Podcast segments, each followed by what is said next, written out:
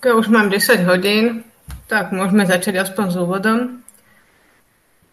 Ja som Bebe, pracujem ako bioinformatička a tento podcast vznikol na to, aby sme postupne predstavovali vedcov, ktorí pôsobia na Slovensku alebo odišli zo Slovenska do zahraničia. A z tých, čo odišli do zahraničia na Slovensku, už bola predstavená Dominika Fričová, ktorá sa ale medzičasom vrátila. A dnes tu máme Maxima, ktorý prišiel na Slovensko pracovať zo zahraničia, pôvodom nie je Slovák. A trošku o sebe, Maxim, mohol by si niečo prezradiť? Áno, jasne. Tak som Maxim Dančenko.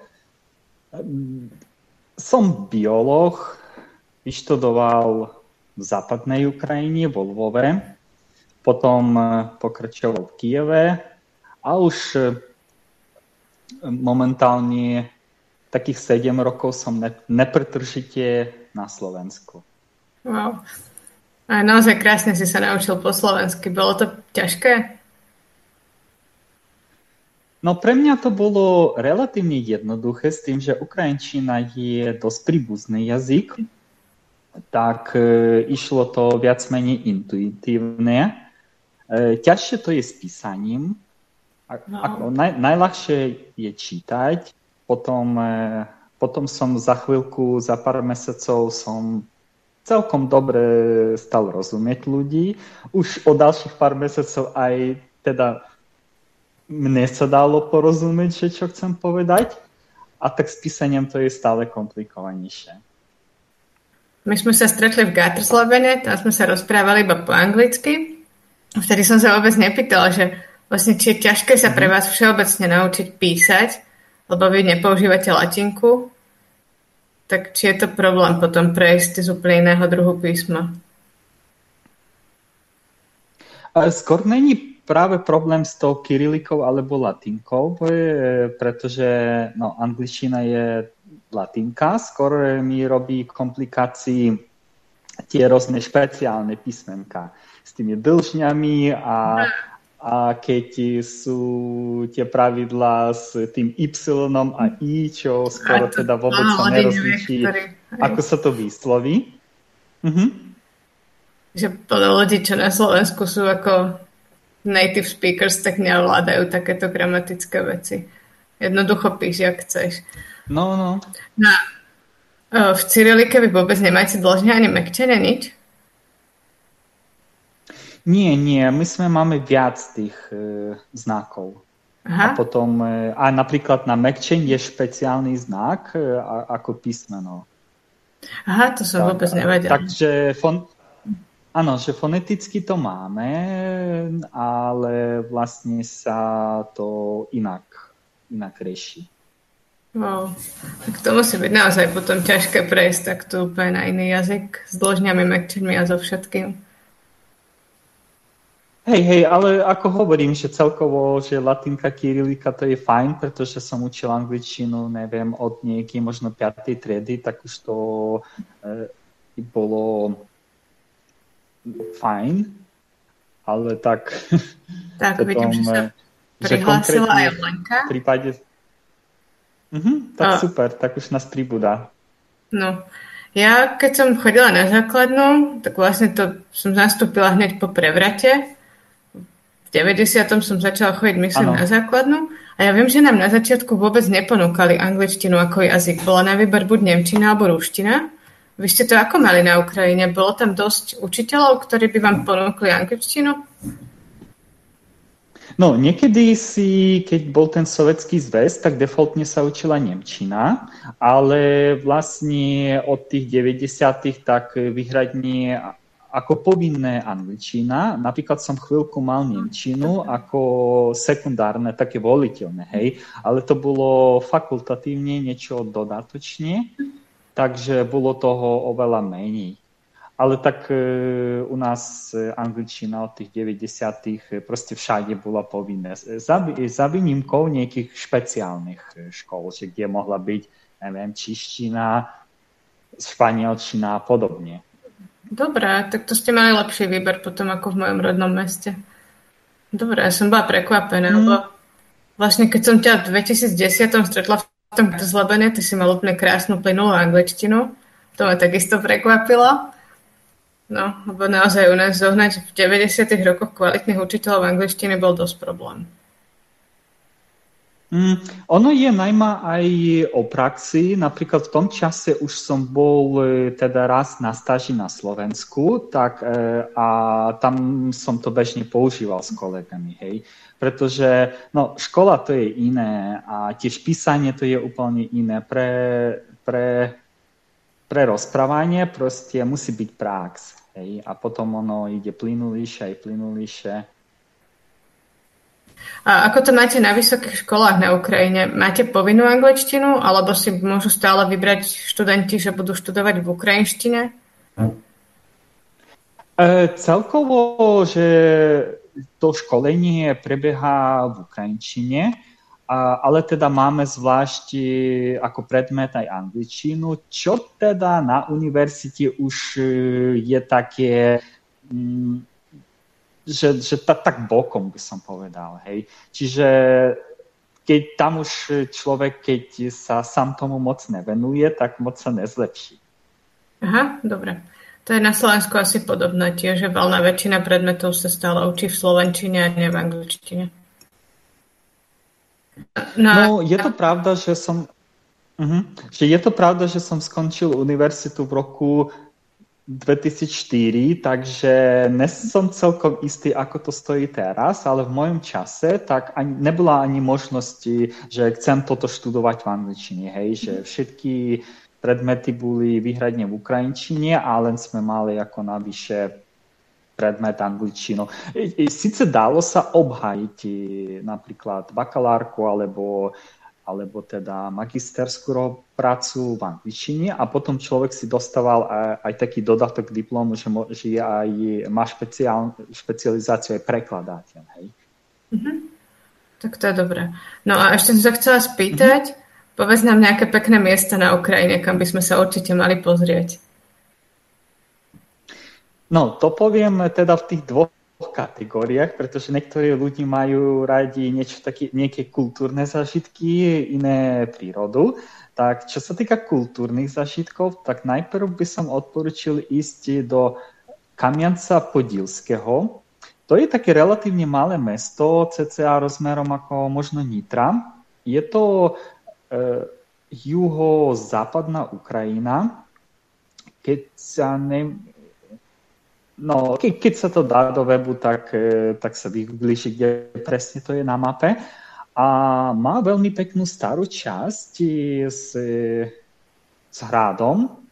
A tá, tá, tá stará časť je na takom akoby poloostrove, že, že dokola je rieka Smotrič, ktorá má veľmi strýme, strýme brehy, také skály. Tak vyzerá to veľmi... tak, no, že, že, že fakt je z toho dojem, že niekedy si v stredoveku, že to, to bola jedna z najťažšie, na, najlepšie vybavených takých ob, obranných sa nedalo dobiť. Naj, jeden z najlepšie vybavených, no, no, no, že niekedy tam, že keď išla turecká armáda na v tom čase Polsko, tak mesiaci nevedela do, dobiť to mesto, aj keď mala desaťkrát viac vojakov a také. No a čo sa týka prírody, tak by som odporučil ísť na ukrajinský výdek, čiže do dediny. Je to úplne iné, stále máme väčšinu de- dedín, takých fakt dedinských, kde ľudí majú krávy, prasiatá, hydinu, teda pestujú pre seba všetko, zemiaky, paradajky a, a, a čo je potrebné. Z jednej strany bude to niečo také, tak, taký napoli extrémálny zážitok s tým, že ukrajinské dediny dosť sú zle stoja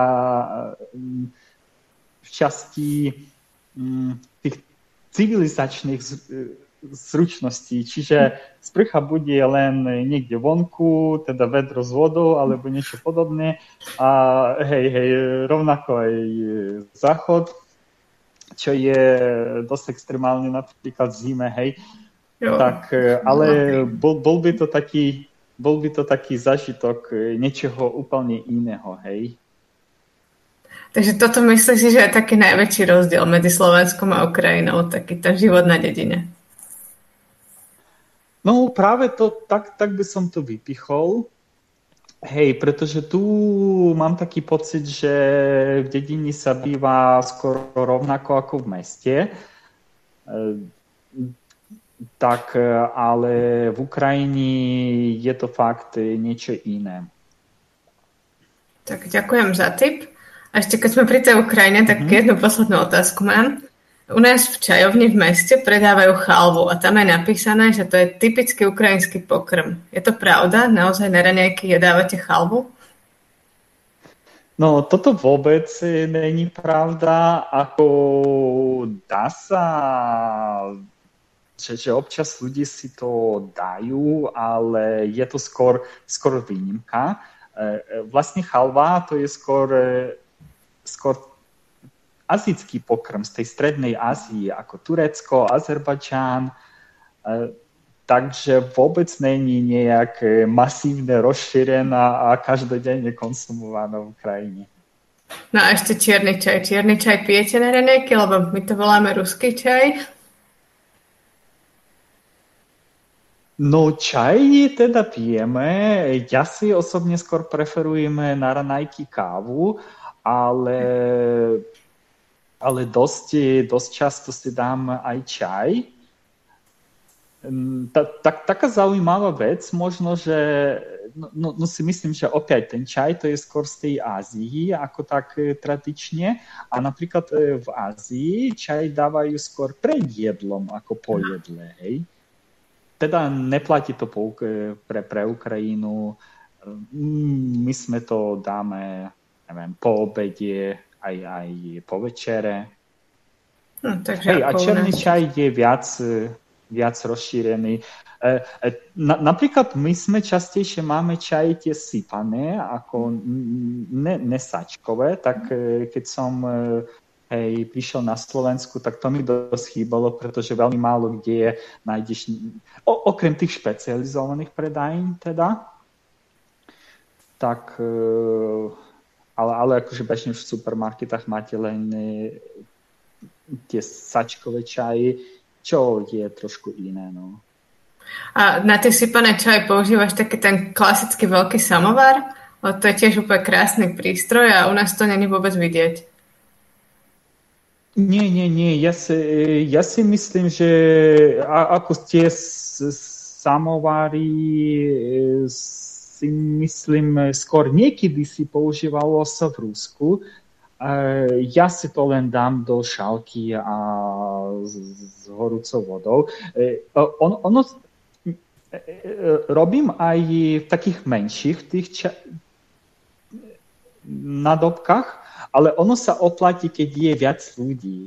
Že, pretože ono opäť je dobre, keď čerstvé, že není to tak, že tam dáš vodu a je to na celý deň, že ono proste stráca tú chuť.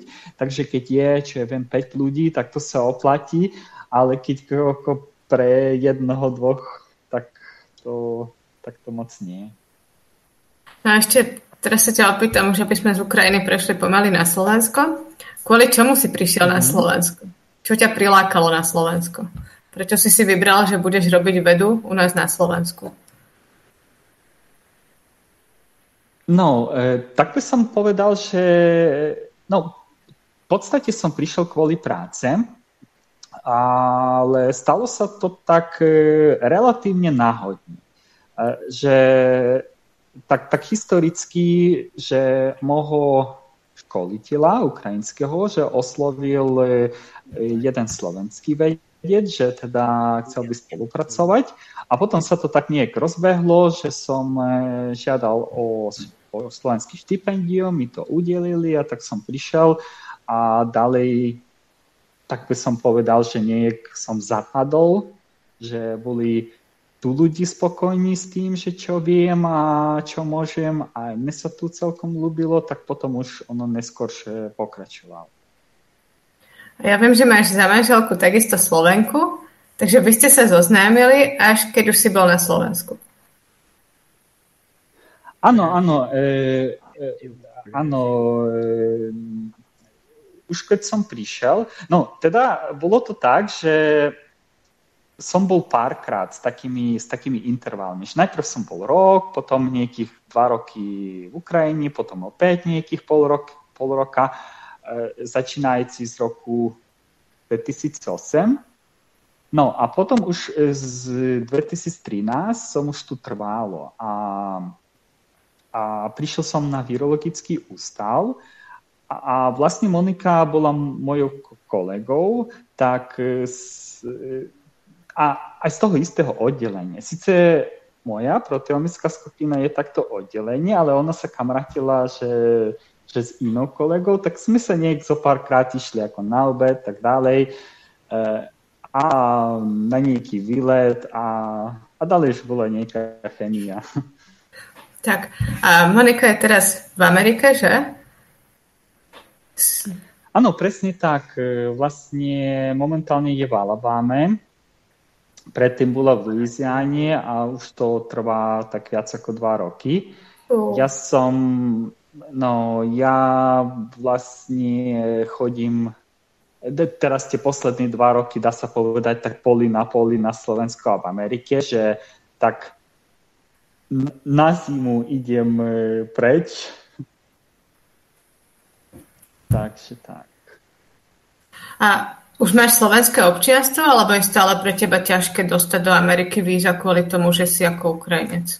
Je tam nejaký problém, e... alebo je to v pohode? Nie, mám e, ukrajinské občanstvo, na Slovensku mám len e, trvalý pobyt. E, tak e,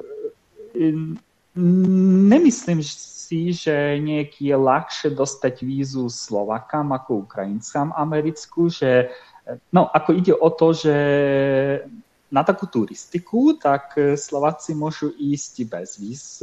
Ukrajinci teda musia mať vízu do Ameriky, ale keď už riešia sa pobyty, tak je to viac menej to isté.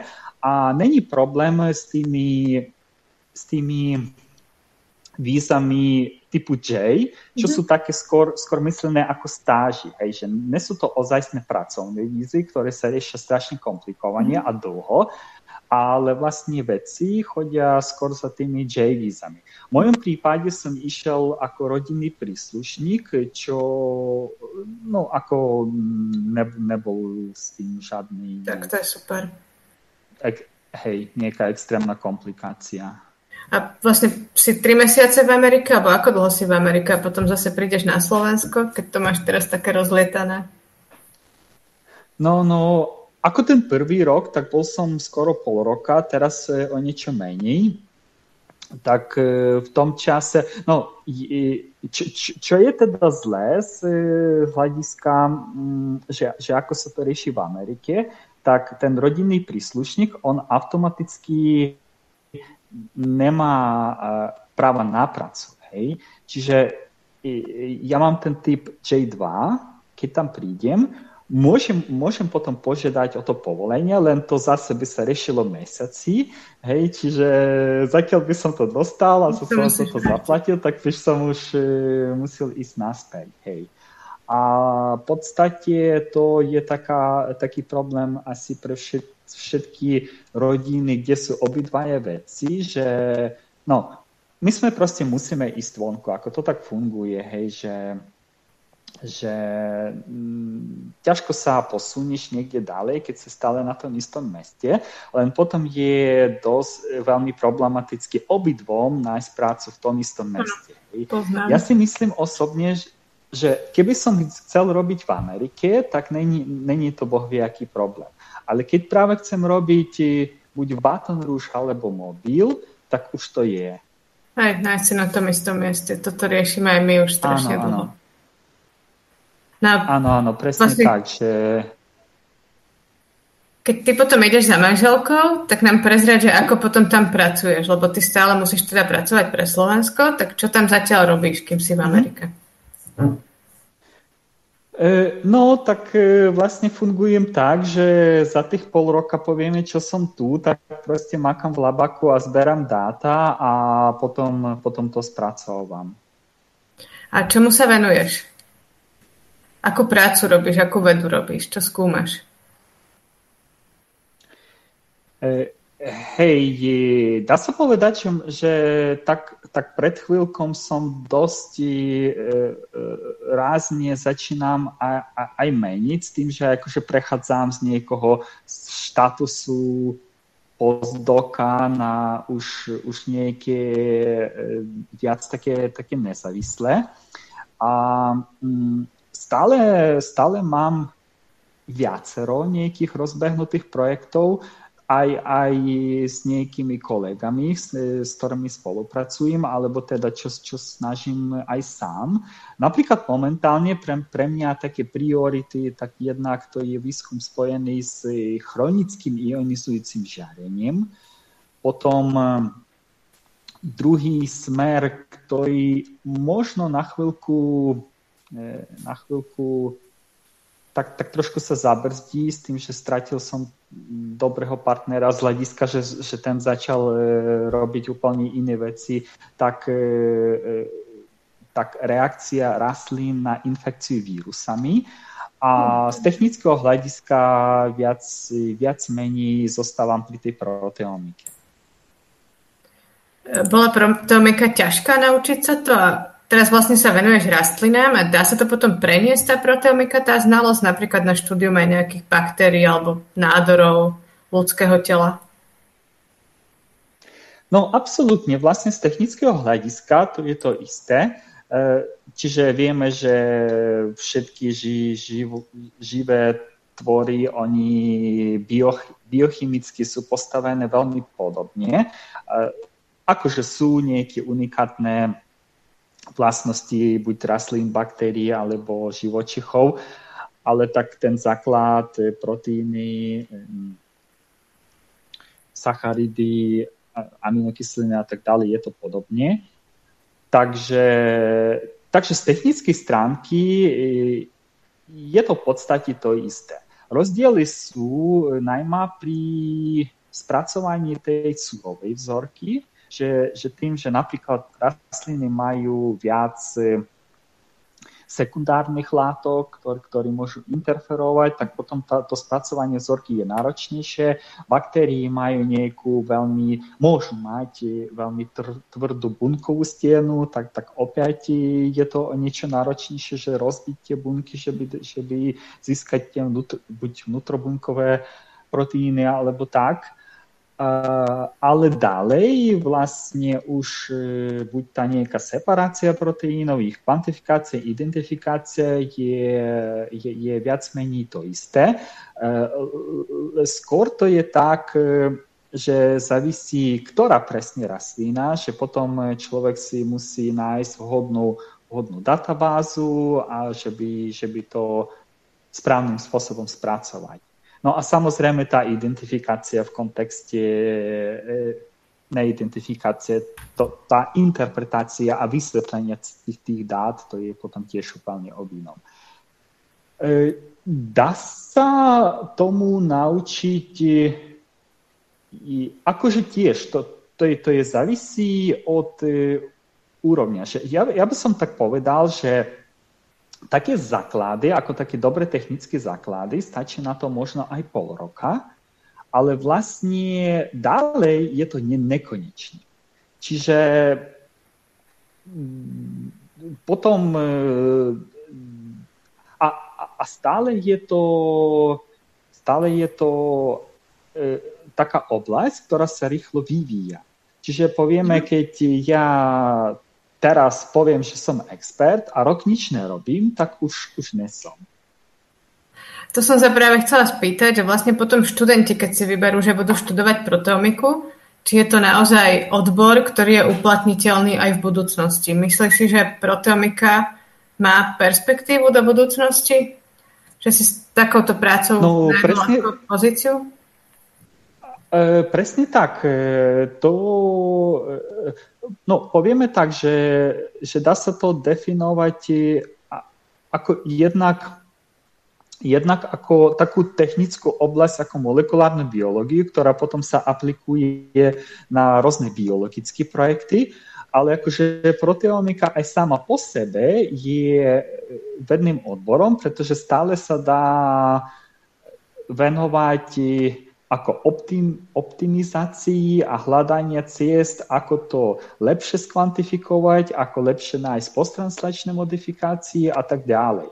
A ako, akože sa to vyvíja. Povieme, že tá proteomika, ktorá bola pred desiatimi rokmi, tak to vôbec není nič podobne, čo je teraz. Hej? Napríklad pred desiatimi rokmi takmer všetko sa robilo na gele.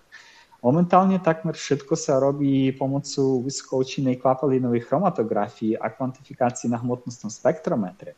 A začínajú sa riešiť rôzne analýzy štruktúry a dynamiky tých jednotlivých proteínov a, a, a podobne. Opäť sú dve také, také, také komplementárne oblasti. Jedna, čo sa volá ako Discovery Proteomics, to, to neviem ani ako presne povedať, že taká, že kvázi taká výskumná, čo, čo, čo, čo, čo viac mení taký klasický pohľad, že kde človek ako nemá nejaké predchádzajúce hypotézy, že čo chce nájsť, čo chce vidieť a teda skúma všetky proteíny.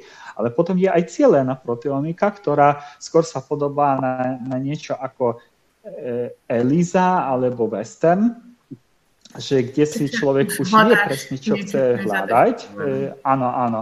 A vie proste získať tie dáta s obrovskou, e, s veľmi vysokou citlivosťou. Hej. Takže no, vlastne, je, je v tom odbore. Uh-huh. Ty, tieto proteínové metódy potom používaš na výskum e, odolnosti rastlín voči tým ionizujúcim žiareniam? Alebo čo je vlastne potom tvoja úloha v tom výskume, ktorý robíš? Áno, presne tak. Vlastne ten, ten jeden projekt, ktorý je už takmer uzavretý, išiel o tom, že sme mali rastliny v čistej oblasti a v kontaminovej oblasti a teda sme porovnávali v semenách, že aké sú rozdiely a na základe toho sme sa snažili vysvetliť, že teda k akým procesom to prispieva. Čiže, čiže ten proteomický výskum, že teraz sa berie ako taká prvá fáza niekoho komplexnejšieho projektu, že ktorý, ktorý ti povolí mm, získať nejaké nové nápady, že čo sa môže konať. Samozrejme, že by, že by to ma, bolo ako naozaj niečo vážne, tak, tak ďalej, ďalej sa to musí už potvrdzovať nejakými cieľenými metódami. V najlepšom prípade samozrejme, no, keď sme uvidíme, že nejaký, nejaký proteín sa exprimuje na novo, teda potenciálne hrá úlohu, tak také, že naozaj presvedčivé by bolo, že potom by sa spravil mutant s tým génom, kde by ten proteín buď vôbec sa neexprimoval, alebo exprimoval sa v nadbytku.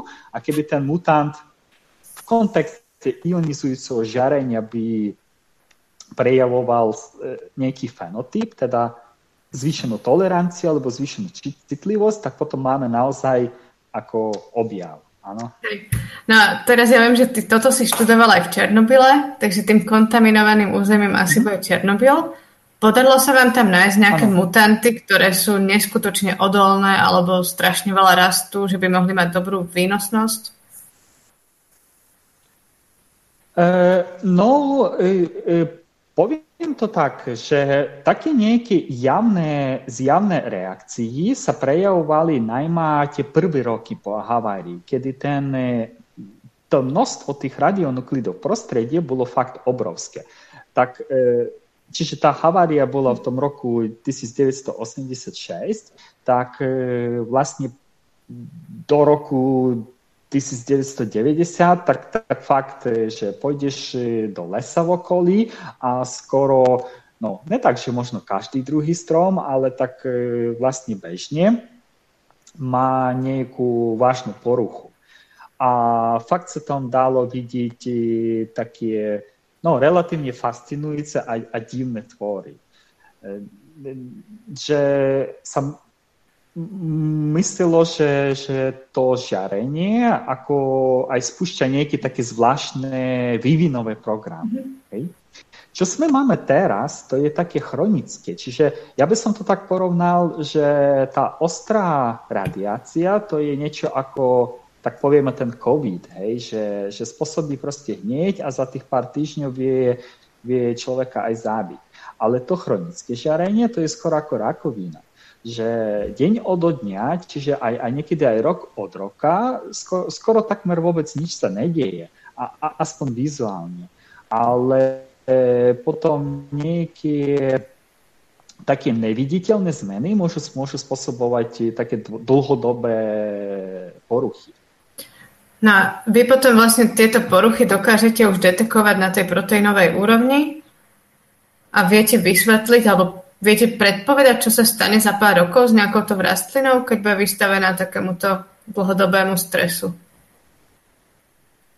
No, to, to, to práve, čo sme sa snažíme, tým, že proteomika vlastne dáva e, možnosť získať obrovské množstvo dát, e, teda sa kvantitatívne analýzujú tisícky proteínov naraz, tak tým pádom sa dá, je, je to veľmi citlivá metodika, hej, že dá sa zachytiť e, veľa tých zmien. A, a potom vlastne na základe tých, tých zmien my, my sa snažíme tie dáta nejak interpretovať že, a objasniť, že čo, čo, čo práve sa deje v tých organizmoch. E, a ide vlastne o to, že tá, tá oblasť výskumu, že tie nízke chronické dávky radiácií, že je to, je to taká um, málo, málo preskúmaná oblasť a, no, a je, to, je to relevantné z hľadiska, že po Černobyli sme mali aj Fukušimu a nedá sa um, že, že, že môže stať sa aj niečo iné. No, dúfam, tak, že sa tak, no, no, a, ale tak z druhej strany je to, je to o, o niečo podobne aj ku kontaminácii inými takými znečistujúcimi látkami. Čiže je to, je to v kontexte tej, tej celkovej disciplíny ako ekotoxikológia. No a práve je dosť, dosť také nejasne, že vlastne ako tie nízke dávky ionizujúcej radiácie, že práve ako oni pôsobia. E, pretože keď začínajú preratávať, že no, na, napríklad radiácia tvorí radikály, hej, čiže tie reaktívne formy kyslíka. Len, tak, len keď to začneš matematicky preratávať, že pre taký intenzity, že toľko to ionov, že toľko to fóriem, tak akoby to je skoro takmer nič. Hej. Lenže v prírode efekty sú zrejme. Tak, tak tým pádom my sa snažím vysvetliť, že teda prečo, hej, že ako práve to celé spôsobí. Na vzorky zvykneš chodiť do, zbierať do Černobylu, alebo všetky tieto veci máte niekde v laboratóriu a sami si to tam ožarujete? Čo som ja zatiaľ robil, tak boli to primárne tie, tie vonkajšie experimenty. A tiež, no, je, je to také, také komplikovanejšie, pretože samozrejme v prostredí veľmi ťažko sa dá vyčleniť ten, ten, ten jeden faktor, hej, že, že proste je to príroda a môžu, môžu tam byť viaceré faktory, hej, tak tým pádom tie polné experimenty, akože z jednej strany oni nesú až také moc presvedčivé z hľadiska, že, či, či, že dokázať, že tieto zmeny sú práve kvôli tomu faktoru. Z druhej strany, keď sa začínajú robiť akože fakt tie experimenty v tých kontrolovaných podmienkach, tak, tak veľmi často to fakt neplatí pre vonku. Napríklad veľakrát sa stalo, keď sa robili nejaké mutanty, tak povieme na na odolnosť kvôli suchu, potom s tým išli na pole a nič. Hej. Takže ono, ono by malo byť také zbalansované, že, že, že má byť aj toto, aj toto. A, a konkrétne z hľadiska radiácií, tak sú ako také dôveruhodné články, že tiež ľudia skúšali, že ten, tú istú intenzitu dos, ako v laboratóriu vonku, proste v laboratóriu takmer nič, vonku jamný efekt. Na, na takýchto zaujímavých projektoch, keď si spomínal aj Fukushimu, potom je tam ten Černobyl, zvyknú spolupracovať veľké medzinárodné týmy. Si takisto na Slovensku súčasťou nejakého týmu, že máte veľa spolupracovníkov, alebo sa to u nás skôr rieši tak nejak lokálne, že máte svoju uzavretú skupinu? Skôr to je lokálne, ako samozrejme nerobím nad tým sám, ale není to nejaký, nejaký obrovský tím, tak by som povedal. Samozrejme máme kolegov z Ukrajiny, s ktorými spolupracujú, ináč veľmi, veľmi ťažko by sa to riešilo administratívne, že mať tomu prístup, nazberať vzorky a takéto. Hej. Čiže jeden čas sme aj mali taký, povieme, že networking project, že kde boli zapojené viaceré labaky, ako, ako práve na to... No, necelkom to, necelkom to bola výhradne radiácia, že boli tam aj ťažké kovy, ale no, nebol, nebol to ten klasický horizont s miliónami fi- financovanie, ale akože boli tam zapojené viaceré labaky. Do určitej miery by som povedal tak, mm, tak, tak kvázi zapojené, hej, pretože potom e, vo výsledku každý si viac menej riešil svoje záujmy. No, každopádne je dobré, keď spolupracujete aj vlastne s tými ukrajinskými vecami, že mm-hmm. nie je to čisto iba nejaká slovenská záležitosť, lebo vo vede je dôležité byť prepojený. A máme tu otázku od Janky. Janka sa pýta, že keď si prišiel na Slovensko prvýkrát, či si dostal nejakú pomoc, čo sa týka vybavovania ekonomických záležitostí, dokumentov, ubytovania, či univerzity na Slovensku ponúkajú študentom zo zahraničia pomoc. Či nejaké welcome centrum alebo niečo, kto ťa privítá a so všetkým ti pomôže. No, je to dosť také individuálne. Keď som prvýkrát prišiel, tak v podstate jediné, čo, kto mi pomáhal, tak ten kolega, s ktorým som prišiel robiť, respektíve nejak, nejak sa to... No, on potom sa obracal na niekto, na, na sekretariát a podobne. Ale tak je tá pomoc taká minimálna. No, povieme tak, že ubytovanie mi zohnali, že s tým, s tým som nemal starosti, čo, čo už vnímam akože takú veľkú pomoc, ale nesú to nejaké také, také štruktúry, hej, že skoro, skoro, skoro, skoro sa to rieši tak viac, viac menej chaoticky. Ako opäť, nesom istý s univerzitami, pretože ja som robil vždy na, akadé- na Slovenskej akadémii vied a tam to je relatívne chaotické. Tiež... A dokumenty, ktoré si dostal, boli v angličtine alebo v slovenčine? Musel ti niekto tiež so všetkým pomáhať? Predsa len keď prídeš z Ukrajiny, po slovensky nevieš čítať? Na Slovensku všetko sa rieši v slovenčine. Čiže všetky, všetky úrady, e, ideš na cudzineckú políciu, e, e, tak e, žiadosť v slovenčine, oni sa rozprávajú len v slovenčine, takže je to... niekedy zážitok pre tých, pre tých vedcov.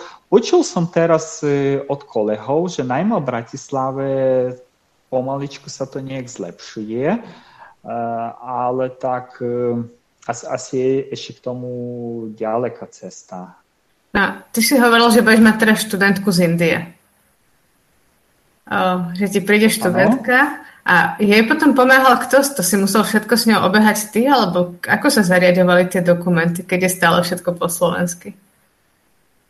No ešte sa to zareďuje, čiže má zač- začať septembra, ale tak hej, ako je to viac menej na mne, že by, že by jej pomôcť. Respektíve tiež ako na ústave mám, máme nejaký sekretariát, na ktorý sa spolieham, že zaradí ubytovanie a, a hej. No, ako Takže... si túto študentku našiel? Ako si ju prilákal, aby prišla z Indie? Predsa len to je cez polku sveta a o Slovensku určite doteraz nič nevedela? No, jednak by som povedal, že mne sa zdáva, že tie posledné roky aj, aj univerzity, aj akadémia začali trošku viac dávať námahy, že by tie m, témy a, a, a možnosti boli nejak viditeľné. Teda napríklad viem, že tá moja téma bola aj na stránke ako toho centra, aj, aj, aj na stránke akadémie, teda aj na stránke univerzity. No v tomto, či, čiže nakoniec ja som mal aj viac záujemcov, že dalo sa aj vyberať. Dobre. Ale áno, áno. No a teda viem, že niektorí ľudí len, len tak si to našli. Hej. Že napríklad aj ja som oslovil teda nejakých kolegov, či, či vedia niekoho poradiť, že kto by si niekto šikovný, že by chcel, chcel robiť doktorantský štúdium. No v tomto konkrétnom prípade vlastne tá holka príde teraz z Česka, čiže ona není môj ľudí, že teraz študuje v Česku, takže... Takže možno, že povieme, hľadala v nejakom blízkom okolí. A, a, ale napríklad som mal zaujemca z Kamerunu a tiež Dobre. celkom vyzeral, vyzeral šikovne. A, a tak by som povedal, že mm, není Slovensko až také neznáme z hľadiska, že nikto sem nechce prísť. A na, napríklad za tie roky, čo som, čo som tu, tak, tak vždy sme mali na stáži v Labaku niekoho. E, od niekaďal. Mm-hmm. E, povieme tak, e, e, áno, áno, m, povieme tak, že nesmí veľmi m, lakadlo pre, neviem, Rakúšanov, Nemcov, Francúzov, ale Áno, áno, ale, ale z iných krajín tak celkom sa hlásia. Na, napríklad momentálne mám ako také, že v procese, že možno budúci rok príde na stáž doktorantka z Iránu. No. No, takže by sme sa vlastne všetci mali obrácať skôr na tieto krajiny, lebo im máme stále čo ponúknuť. A takisto majú oni šikovných ľudí, ktorí nám môžu prísť pomôcť robiť vedu. Hej, hej, presne tak. A ja by som nikdy neodrezával tak, že krajina a nejaký úroveň vedy. Že veľmi to sa odlišuje, že, že e, aký labák. Že tak povieme, aj na Slovensku sú ako špičkové labaky, ale tak sú aj zaobstále. Rovnako aj v Ukrajine, rovnako aj v Indii, v Iráne, e, aj v Nemecku. Akože určite sú labaky, ktoré nesú bohvie aké, ale tak sú potom aj veľmi dobré. Tak na záver to bola veľmi dobrá správa od teba. Ja ešte pár veľmi krátkych otázok dám, aby sme to nakoniec odľahčili od tej vedy. Máš radšej pivo alebo víno? No, teda víno a nie, o, o, občas možno aj niečo tvrdšie. A mačka alebo pes? Mm, tu nemám takých jasných, javných preferencií. Som e, fajn, e, vychádzam dobre aj s mačkami, aj ja, s psami. A domáce zvieratko asi nemáš, keď toľko musíš cestovať. Áno, momentálne nemám a te, a, a, ani tie posledné roky. Hej, ide to...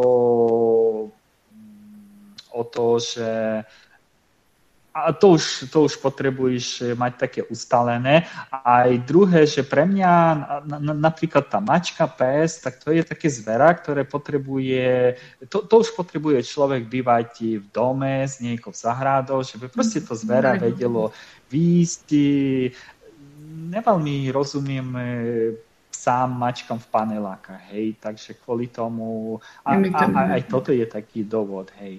Ale tak niekedy si som mal dosť tých domácich zvierat, napríklad aj papagájov a, a jedného som mal takého papagája, ktorý veľmi šikovne vedel mňavkať.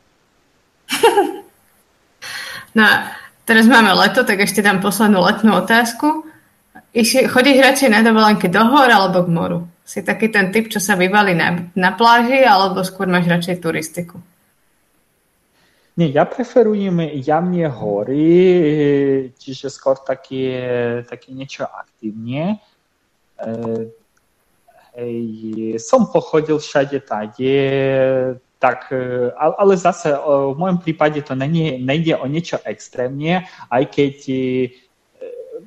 mám takých kamarátov, ktoré sú, by som tak povedal, aj na poli profesionáli. A potom je to také zábavné, pretože tie ľudia ti vedia poradiť eh, aj to vybavenie, aj napríklad organizovať takú kvázi extrémnu túru, ktorá stále sa dá zvládnuť aj niekomu, kto není nejak eh, profesionálne pripravený. No, tak to je super. Ja ti veľmi pekne ďakujem za dnešný rozhovor. A o mesiac, prvú nedeľu, budeme mať v štúdiu Moniku Michalovskú Čechovú, ktorá nám porozpráva o tom, ako odišla zo Slovenska do Čiech a z Čiech do Ameriky a ako sa pred pár mesiacmi zase vrátila naspäť. Tak ja ti veľmi pekne ďakujem. Tak a ja, tak a ja pekne ďakujem za pozvanku. Bol som rád a dúfam, že niektoré moje rady sú použiteľné pre ľudí. V prípade, keď sme neprešli všetky otázky, tak rado odpoviem na nich písomne.